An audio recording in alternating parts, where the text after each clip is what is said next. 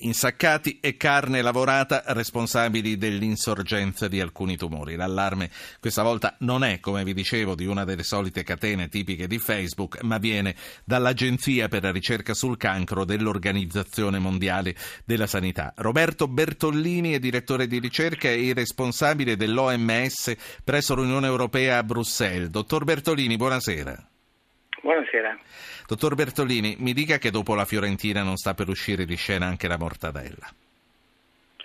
Questa è una bella domanda.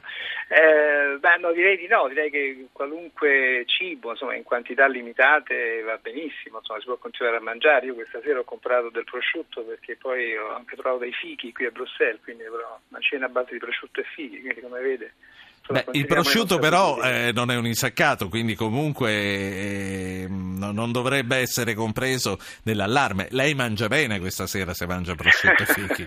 sì, certo, certo. No, comunque è, diciamo, è, considerato una, è, considerato agli insaccati, però tra questi è uno dei prodotti più sani perché non contiene nitrati, cosa che invece contengono gli altri insaccati.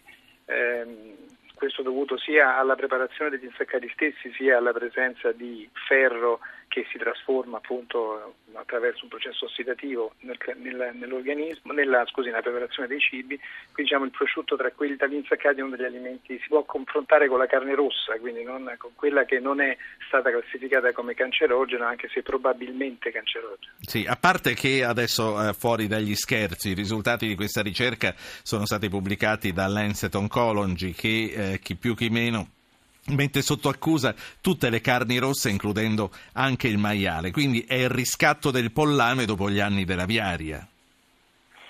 Ma sì, in qualche modo si può dire questo. Diciamo, in realtà questi dati, come eh, possiamo ricavare anche da precedenti decisioni e documenti, per esempio il codice europeo contro il cancro, già anni fa appunto, si raccomandava in maniera abbastanza decisa appunto, di ridurre il consumo di carne rossa e di insaccati questa valutazione della, dello IARC, dell'Agenzia Internazionale per la Ricerca sul Cancro, avendo diciamo, rivisto 800 studi pubblicati nel corso degli ultimi anni su questo argomento, ha diciamo, dato una parola conclusiva per quanto riguarda gli insaccati rispetto alla loro cancerogenicità.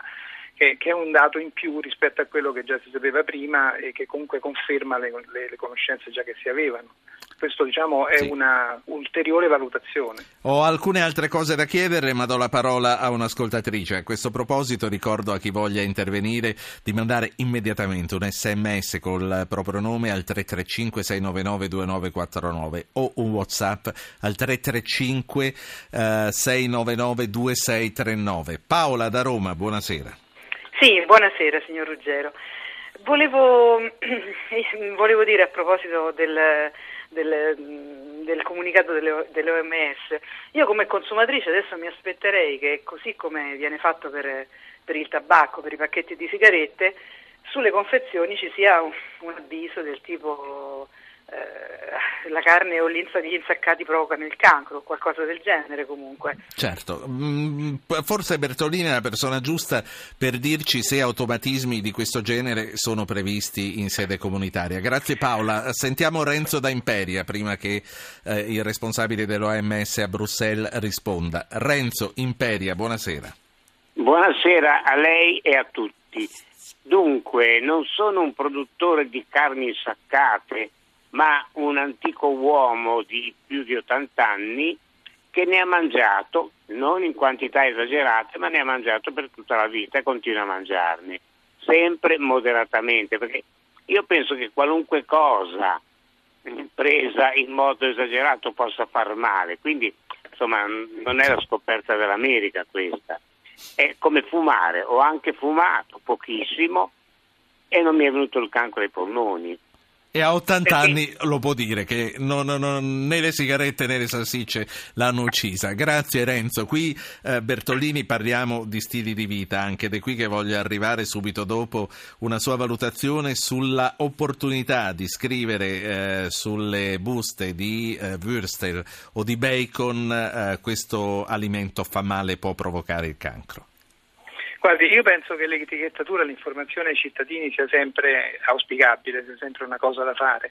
Eh, c'è, anche, c'è, da dire però che oggi come oggi anche l'alcol è associato ai tumori e tuttavia nell'etichettatura non c'è non solo la informazione sulle, sulla cancerogenicità ma neanche quella sulle calorie che sono associate all'alcol, perché ci sia qualche eh, movimento in questo senso qui a Bruxelles e anche alcuni progetti tipo volontario da parte di alcune società. Quindi secondo me sarebbe opportuno insomma, dare ulteriori informazioni una volta che questi dati vengono ulteriormente validati, noi adesso faremo un ulteriore processo di studio e di valutazione, possano essere date informazioni ai cittadini. Secondo me questo non, è, non c'è nulla di anche, negativo da questo punto di vista. Anche perché, come dice il nostro ascoltatore da Imperia, che qualche sigaretta rafumata in 80 anni di vita e qualche fetta di salame se l'è messa nel panino, eh, noi eh, siamo quelli che dovrebbero rischiare in assoluto di meno. Sopra le Alpi, eh, immagino, e anche nella Bruxelles dove lei vive, che eh, si mangino molti di più insaccati, si mangino molti più würstel, si mangino eh, chiaramente le colazioni col bacon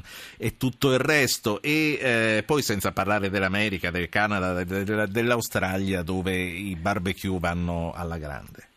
Guardi, il signor Renzo ha detto una cosa molto giusta, ha detto che eh, il consumo deve essere moderato, moderatamente. Questo è quello che possiamo dire di fronte a questi studi. Insomma, anche la, la carne rossa contiene vitamina B, contiene altre sostanze utili per l'organismo, quindi non è che non deve essere più consumata, deve essere consumata con una certa moderazione. C'è una, una società um, americana contro, contro il cancro che ha proposto un consumo non superiore a 500 grammi alla settimana quindi sono, che però non è, un, non è una valutazione OMS, è una società diciamo, di un gruppo di ricerca sul cancro americano. Quindi diciamo, la moderazione è un elemento importante. Per quanto riguarda poi il fatto che uno ha fumato, non gli è venuto il tumore, eccetera, molto bene, sono contento, però ecco il 50% dei fumatori eh, diciamo, sviluppa tumore del polmone, l'altro 50% non lo sviluppa, quindi insomma uno deve essere fortunato nel cadere in una nell'altra parte. Senta. In realtà questa possibilità è legata a delle condizioni genetiche, delle caratteristiche individuali che spesso appunto il cittadino fumatore non conosce. Sarà dura modificare gli stili di vita?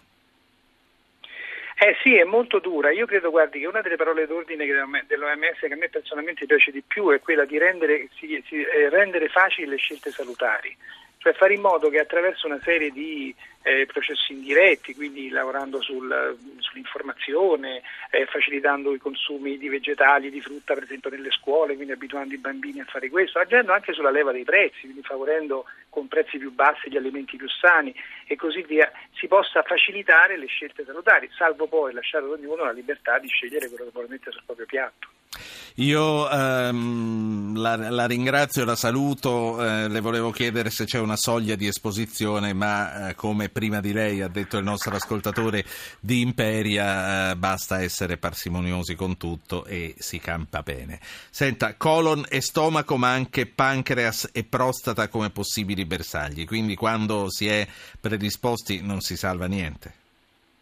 Ma direi soprattutto il tumore del colon. Eh, sulla prostata e sul pancreas ci sono delle indicazioni ma non ancora una eh, chiarezza importante. Ecco, voglio anche sottolineare un fatto che se noi andiamo a considerare il numero di tumori eventualmente attribuibili insomma, a, queste, a, questi due fattori di rischio, su circa 700.000 tumori all'anno che ci sono del colon nel mondo, circa 80.000 potrebbero essere attribuiti La... a questo. Consideri che invece nel tumore del polmone con le sigarette il 90% è dovuto alle sigarette. La saluto. Quindi, insomma, la, la, saluto, a risentirci Roberto Bertollini, direttore di ricerca responsabile OMS presso l'Unione Europea a Bruxelles.